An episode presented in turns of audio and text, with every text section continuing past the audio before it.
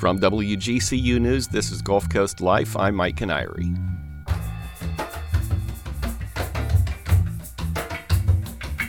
The University of Florida's College of Agriculture dates all the way back to 1906, and the university's Institute of Food and Agricultural Sciences, or IFAS, was formed in 1964. Today, UF IFAS has extension offices in each of the state's 67 counties, as well as 12 research and education centers. While UF IFAS is probably most often associated with growers and farmers and issues around agriculture, their work goes far beyond that, including helping individuals and businesses as well as growers before, during, and after natural disasters like Hurricane Ian. We're joined today by the director of the UF IFAS Extension Office in Lee County to talk about the work they're still doing helping people recover from Ian's landfall last September. I spoke with David Outerbridge last Thursday. Let's hear that conversation now. David, welcome back to the show. Thanks, Mike. So, um, until sitting down to prepare for this, I didn't really realize that you guys were located there at Terry Park, which is just east of downtown Fort Myers, not far from the Caloosahatchee River. For starters, how did your facilities fare during Ian? Our facilities fared pretty well. Um, the demonstration gardens there got pretty banged up, um, but we're co housed with Parks Administration, and the group there did an amazing job of arranging everything, getting it cleaned up. And actually, the vets from UF were actually housed in Terry Park, just behind the the building um, where we are, um, and they were down here helping um, with any animals that had been affected by the storm. So no serious damage. No. Um, so most people uh, have heard of IFAS um, especially our listeners, because we talk to you guys quite a bit. Um, most people are going to think agriculture. They're going to think, you know, that's what IFAS is. But we're here to talk about hurricane stuff. So clearly, you guys, your your mission goes beyond agriculture. Just can you explain sort of the scope of the IFAS mission, and then we'll drill down on some Ian issues. Yeah, I hope we have a few minutes. Um, so, UF IFAS extension is very broad reaching. It started out as agriculture and home economics, um, and it's a way of getting the information and resources from the University of Florida to the communities in Florida as part of the land grant university system. Um, we work, I, I, guess the way we frame it now is that we're the switchboard to answers. Hmm. Um, so if you can think of any research going on at University of Florida or more broadly in the world, um, UF IFAS Extension is a place to get answers. We work in community resource development. We work in food safety, um, starting food businesses, entrepreneurship, um, family nutrition programs, so providing good nutrition education to SNAP eligible populations. Um, we have 4 H, of course, which everybody is familiar with. And then I work in sustainable food systems, natural resources, water issues, and we work with a lot of um, different community organizations to kind of provide that research based information and provide um, kind of facilitation, strategic planning, all kinds of different other things as well. So much more than food and agriculture. Yes, yes. It's broad reaching, it's, and it's very difficult to explain. I've explained it to my parents several times, and they still ask me what I do for a living. um, so I was looking through your website and I came across your disaster handbook. Um, mm-hmm. That's a fantastic resource that obviously goes much farther than food and agriculture. Can you just talk a little bit about that, and we'll kind of just hit some of the highlights because it has things in it like applying for assistance, which is something that we know was a huge issue after Ian, was people trying to figure out how to do all that stuff. Yeah, if you can think of anything that's related to your life, um, around a storm, so any impacts that you have. Um, so after the storm, getting assistance, um, connecting with other community in, uh, institutions, uh, water, water testing. We got soil, a lot of questions about soil, um, just how to prepare for a storm, what to do after a storm. Um, there are a lot of wonderful resources there. Um, what are the main messages that you try to get out to people, you know, during this time of year when we don't have a storm? You know, what is the message to people, you know, not when there's a pending disaster? Um, well, to be prepared ahead of time. Um, you know, you never know when uh, kind of something unexpected is going to happen. I mean, in any time of year, tornadoes are possible. Uh, severe thunderstorms and flooding, as we see, saw over in, on the other coast. Um, what was it, a month or two ago? So it's just to be prepared, to have a, a, a plan of what to do with yourself, your family, your pets, um, and your community around you. So it's it's not just what you should have. It's it's what steps you might need to take. Um, it's maybe how you should prepare your yard, how you should uh, prepare your trees. You know, maybe pre prune your trees so they won't break uh, when the storm hits, things like that? Exactly, exactly. What about the ag sector? Because you guys do obviously work with growers. Um, you know, what are the lessons, or you know, what are the things that you want growers to be thinking about in terms of preparing for a hurricane? A lot of them have been doing this for a long time, so they probably have their own things they've learned. But what is your messages? Um, well, we just try to provide as much support as we can after a disaster so that we and develop those relationships before the disaster happens so that we can evaluate the impacts of that disaster to get the funding and resources post disaster. Um, we again, like you say, the growers, and this is the thing: the growers know where they're growing, they know what they're growing, and they know how to grow it, and they know all of the environmental question marks that are out there. So we try to provide them with as many resources as we can to fill in the gaps where they may where there may be less knowledge. Um, but they're very good at knowing what they're doing. That's how they've been there for as long as they have. So, after Ian, uh, talk about the kinds of work that you did with growers when it comes to um, you know what they'd just been through and the kinds of need they had. The main thing with growers um, after the storm was getting crops back in the ground.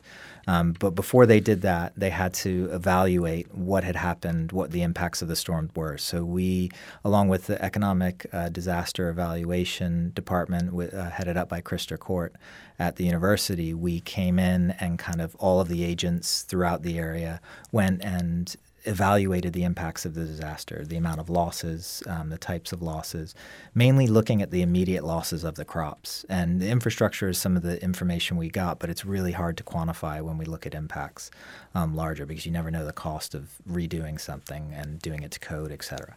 Were you out? Um, you know, did you visit farms after yourself afterwards? Yeah, I, I got a ride with the Cajun Navy. I went out to Pine Island and met with a few producers there that were having some difficulties um, and just kind of evaluated what was going on out there. And they, again, they had already started recovering, repairing the things that they could, and figuring out what the next steps were. The biggest issues out there, of course, were irrigation. They didn't have power out there, so they needed to irrigate, especially um, some of the uh, producers like Fruitscapes.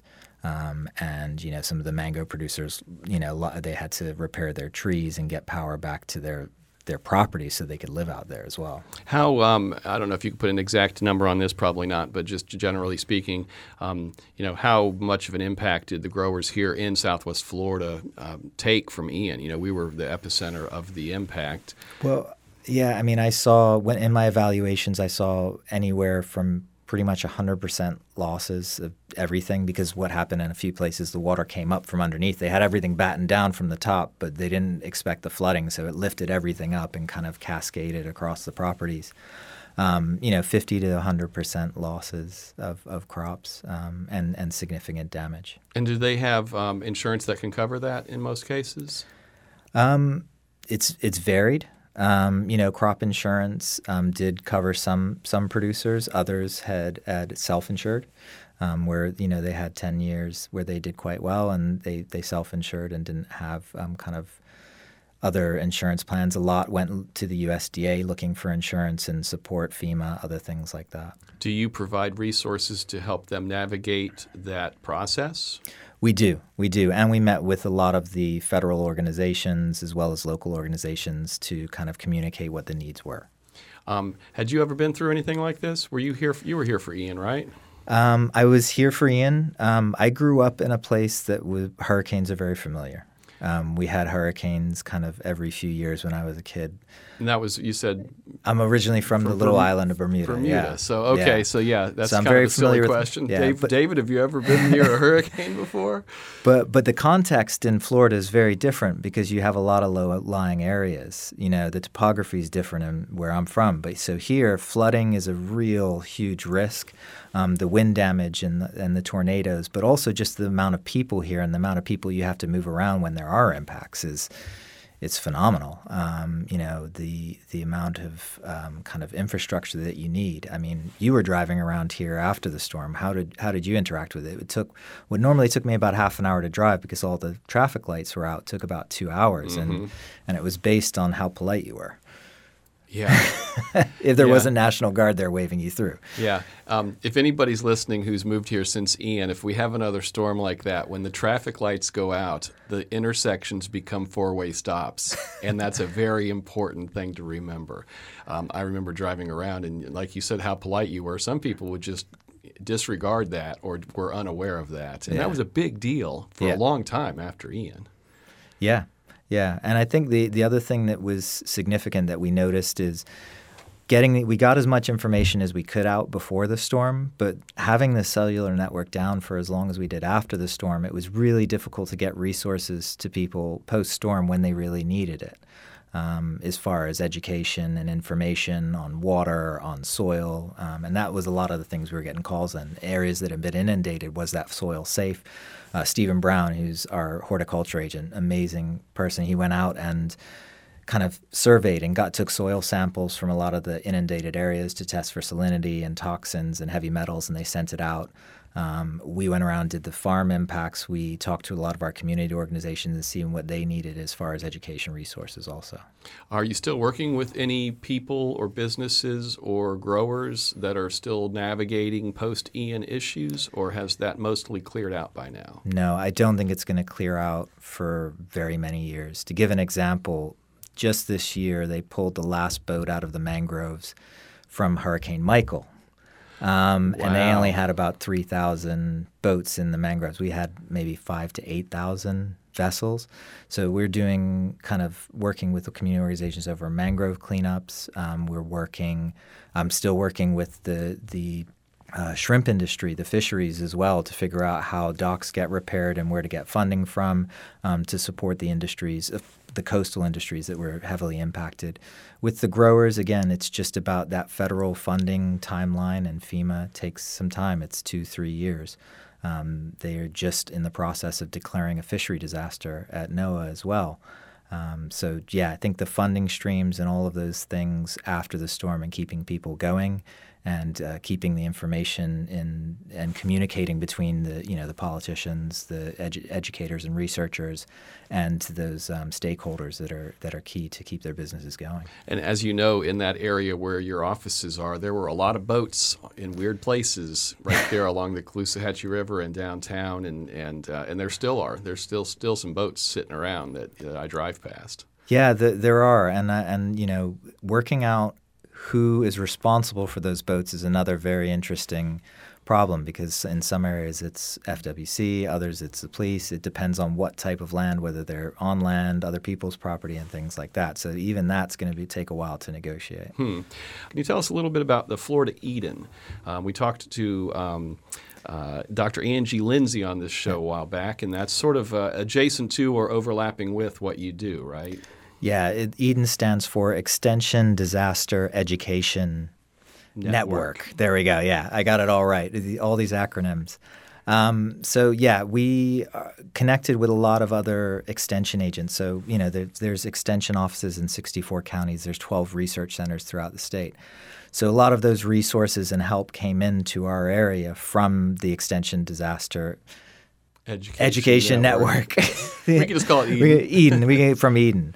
Um, so we had um, Angie was down here, um, you know, helping out and seeing where she could help. We had other extension agents, livestock agents from Hendry County coming in to help out a lot of our producers. We had from all the coasts and and up north, um, a lot of the extension agents that experienced hurricanes in the past were kind of giving support and information on how best to handle different resources as well as del- um, kind of delegate information. We had um, extension agents from Manatee and a few other counties calling all of our master gardener volunteers to check if they were all right. So really providing a community network as well. She talked about, and it was really interesting, some very sort of like on the ground, face to face kind of things that they did, like, you know, visiting farms to assess damage, help with cleanup, um, helping find hard to get resources like gas, groceries, water, food for livestock. Um, she t- told a story about um, there was somebody who had a pig that needed to be moved, and so she got with her 4 H people, and they had a truck that could move the pig, Yep. beekeepers.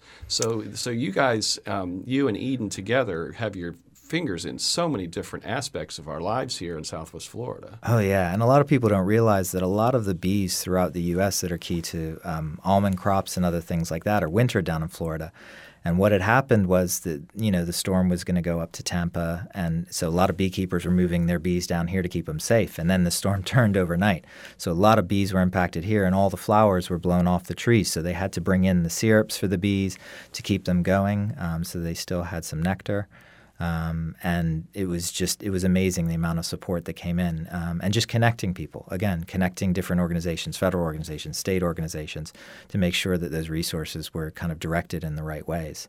Um, we were out on angie was out on pine island you know taking medicines and, and livestock feed out there.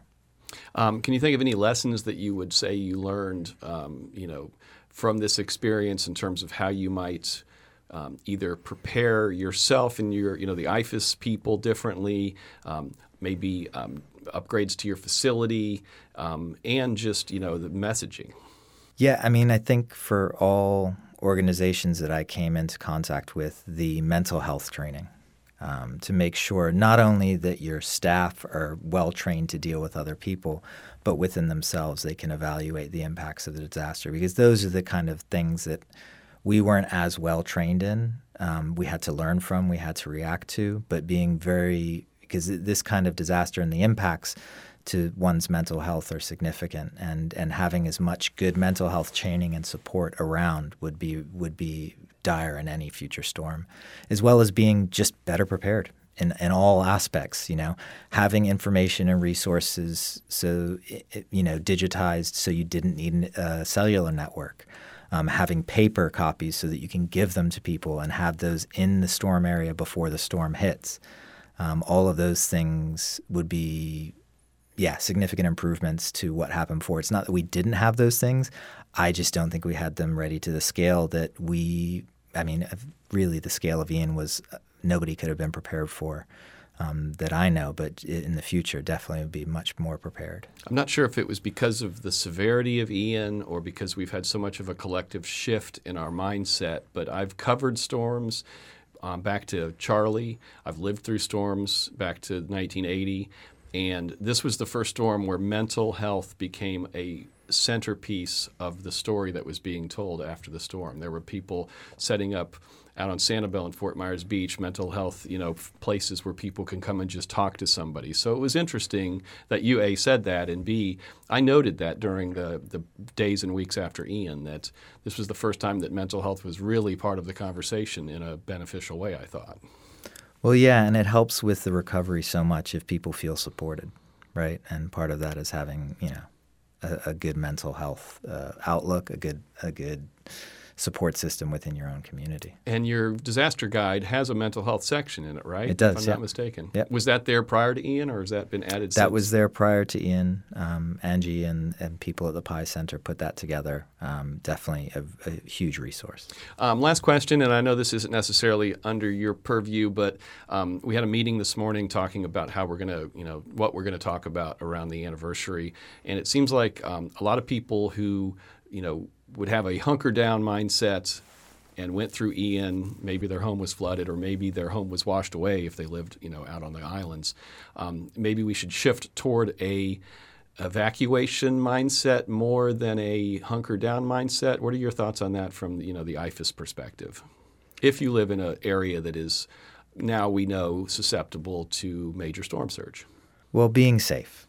I, think being safe is the key to any storm preparation. And if you're in an area where there's a possibility of being less safe, um, whether that be a coastal area or somewhere. You know, I mean, I think in the center of the state, people didn't realize how much rain was going to fall, and they were in a flooding area as well. So a lot of people could have evacuated here and gone and stayed with family in the center of the state and had something similar happen. So you can never be fully, fully prepared, but having a good social network and social capital and being able to adapt as the storm changes would be highly recommended. And again, evacuating areas that are high risk of course, and not taking any risk. I just know I know a lot of people who lived, you know, maybe on Fort Myers Beach or on Sanibel who in the past would be like, I'm going to stick it out because generally speaking, most storms that came were stick outable, if I could, you know, use that word.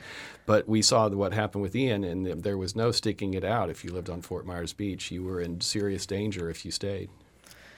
Yeah, I mean, I've heard a lot of harrowing stories, um, a lot of sad stories about people that, that did stay, and and I don't think I would en- want anybody that I care about to ever be in that situation, um, or be in that situation myself. So definitely, you know, have a, a good plan together, and um, you know it's a good excuse to go and visit family and friends.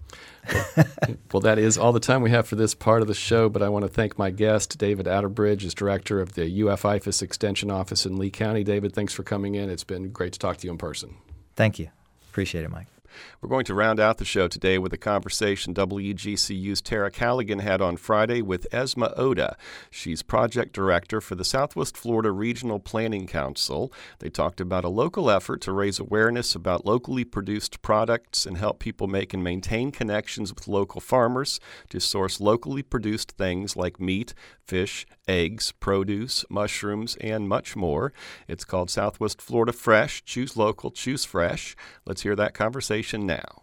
Hi, Asmaa Odeh. Thank you so much for joining Gulf Coast Life. Thank you, Tara. So, Southwest Florida Fresh is it's a new brand that came about in the wake of Hurricane Irma in 2017, and the idea is to encourage residents to shop locally to try to help our regional food system become more resilient. I originally spoke with you in September, that was before Hurricane Ian, and at the time the plan was to launch Southwest Florida Fresh at a farmers market and then also produce an educational campaign that was going to come out in January of 2023. Uh, but what's happening with Southwest Florida Fresh now? Yes, so we did have a kickoff campaign start. It was a bit delayed because of the hurricane. I mean, the Hurricane Ian was just such a devastation to our ag sector in Southwest Florida, especially in the rural areas of Glades, Hendry, Immokalee, and East Lee County. Um, so a lot of our producers just needed a, a breather after uh, a major catastrophic storm like Ian. Um, so we did have a kickoff at the Collier County Agricultural Tour, and that was on March 15th. Uh, we had a beautiful farm to table lunch with Nick Batty, the owner of Inyoni Organic Farm, and we also passed out local honey um, from Ruby's Honey to uh, the participants on the ag tour. We also attended the Hendry County Farm Tour uh, March 11th, and also the Sarasota County Farm and Ranch Tour on the 3rd of March. So we've been attending farm tours regionally uh, just to try to get the word out about Southwest Florida Fresh. Um, a lot of our partners have also had different educational events that they've shared the brand, uh, especially UF IFAS. We also, you know, like I mentioned uh, when we first spoke, uh, really the brand came out um, following Hurricane Irma and some of the funding that was awarded to the Regional Planning Council. And now, you know, to have that same, uh, you know, have a different hurricane come through and really impact the region just showed how much more important it is to support local produce and to help make our local economy more resilient to future disasters. Um, so, more now than ever, it's important to know your farmer, um, to make these connections with our local producers to source locally produced items like meat, fish, eggs, um, and so on. Southwest Florida Fresh, choose local, choose fresh. That it's a brand and it has its own signature logo. And the motivation behind that was to help make local products more identifiable and recognizable. Is that correct? Yes, that is correct. And we we went through a whole process at the Regional Planning Council to get this uh, trademarked through the United States Patent and Trademark Office. In 2022, it was finalized. And, you know, there are benefits to purchasing local. So, you know, food is more nutritious, it's higher in vitamin and mineral content. Local food just tastes different. It's picked at peak freshness. Um, so if you're able to source local produce and and you can actually taste the difference. Um, there are also environmental benefits. You can reduce your carbon footprint when you do support local producers and also an economic benefit. Um, you know, you support local producers by keeping the local dollars in our region. food that is picked locally that you can eat very quickly after it is grown. I mean, the, the taste is really undeniable and the freshness, it, it is just, it's really obvious. Yes, I agree. And not only are is it you know more beneficial for for us as uh, consumers to purchase more local, but it also helps create a more resilient food economy and really help support these local producers that experienced a lot of loss um, from Hurricane Ian. Um, you know, our ag sector was hit really hard through a um, an assessment that UF did. Um, there was a crop loss ranging from 690 million to you know 1.25 billion um, and then just in infrastructure. So greenhouses or sheds uh, things that help the production side of the agricultural system lost anywhere from 1.2 to 1.9 billion.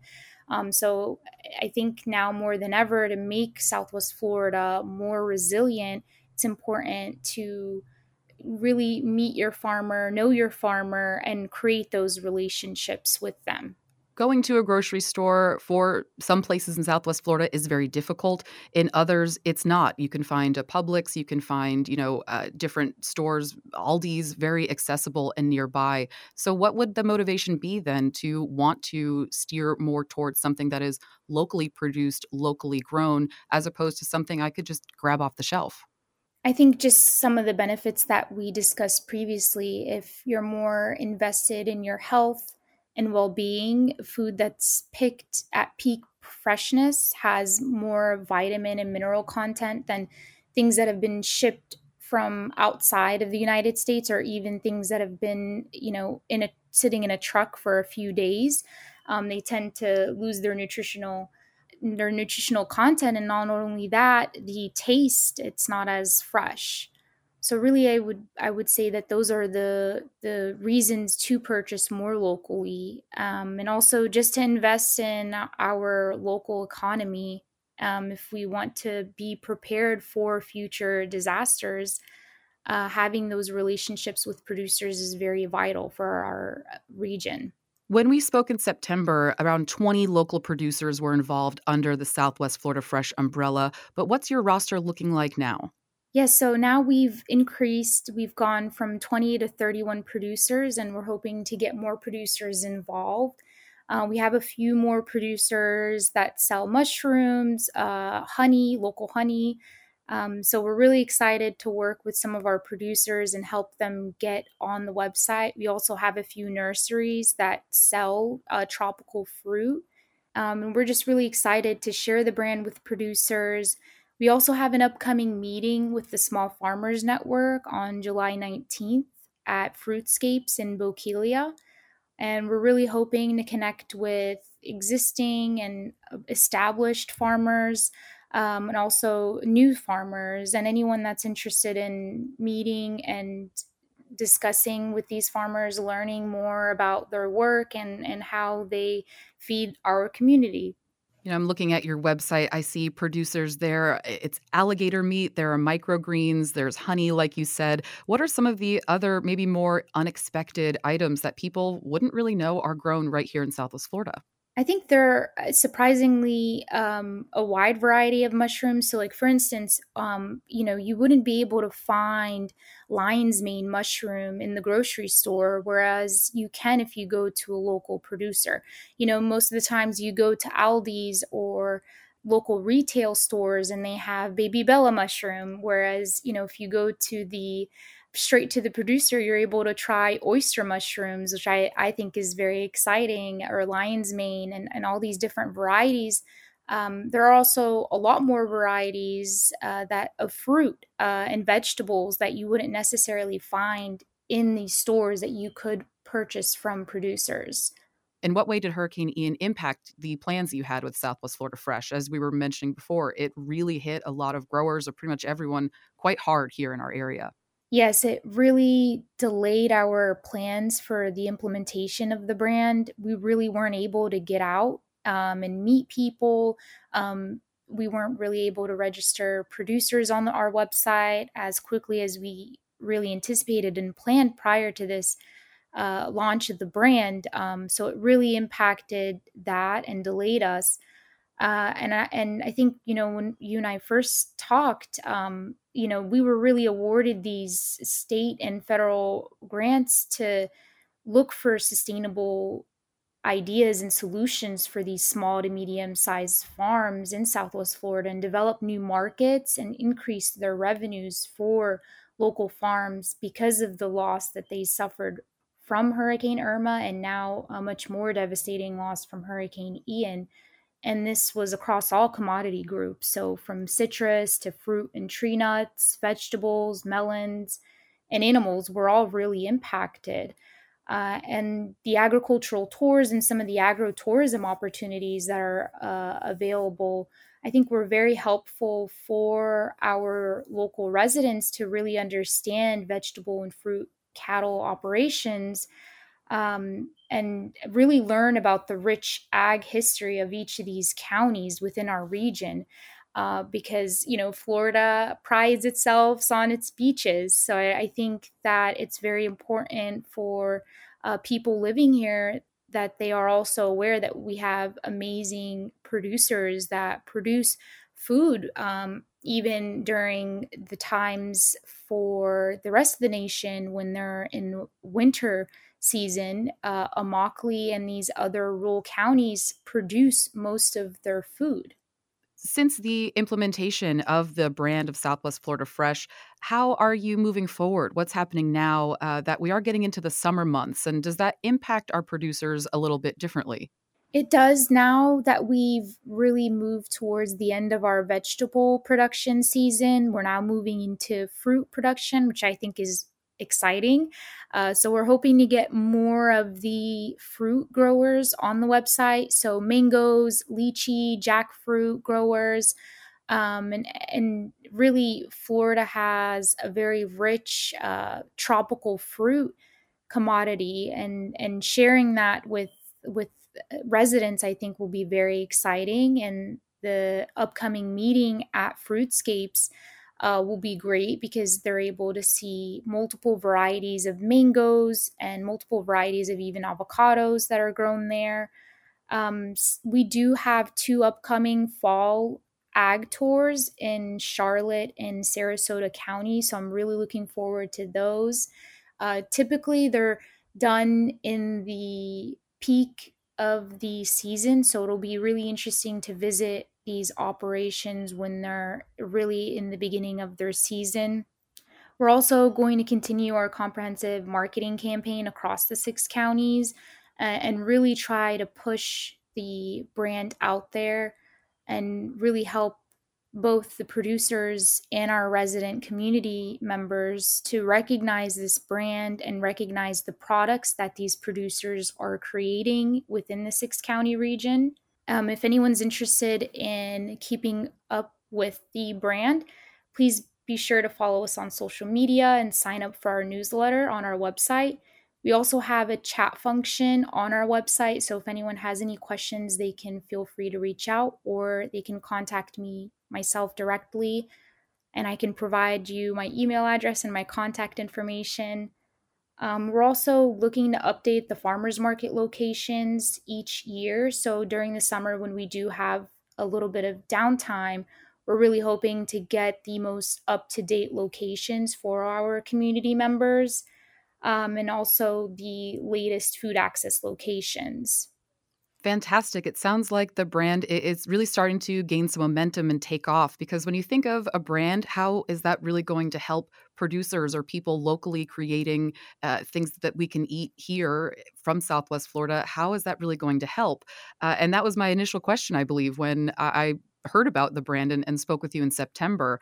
Uh, and really, yes. it's that unified voice, if I'm not mistaken, right? Yes, I agree. I, I believe finding a, a, middle ground for both our community members and for our producers will not only be beneficial, benefit uh, you know our economy, but it also benefit community members' health and well-being.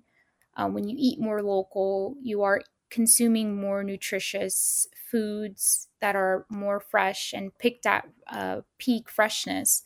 Um, and I think it's very important now more than ever to support our regional economy.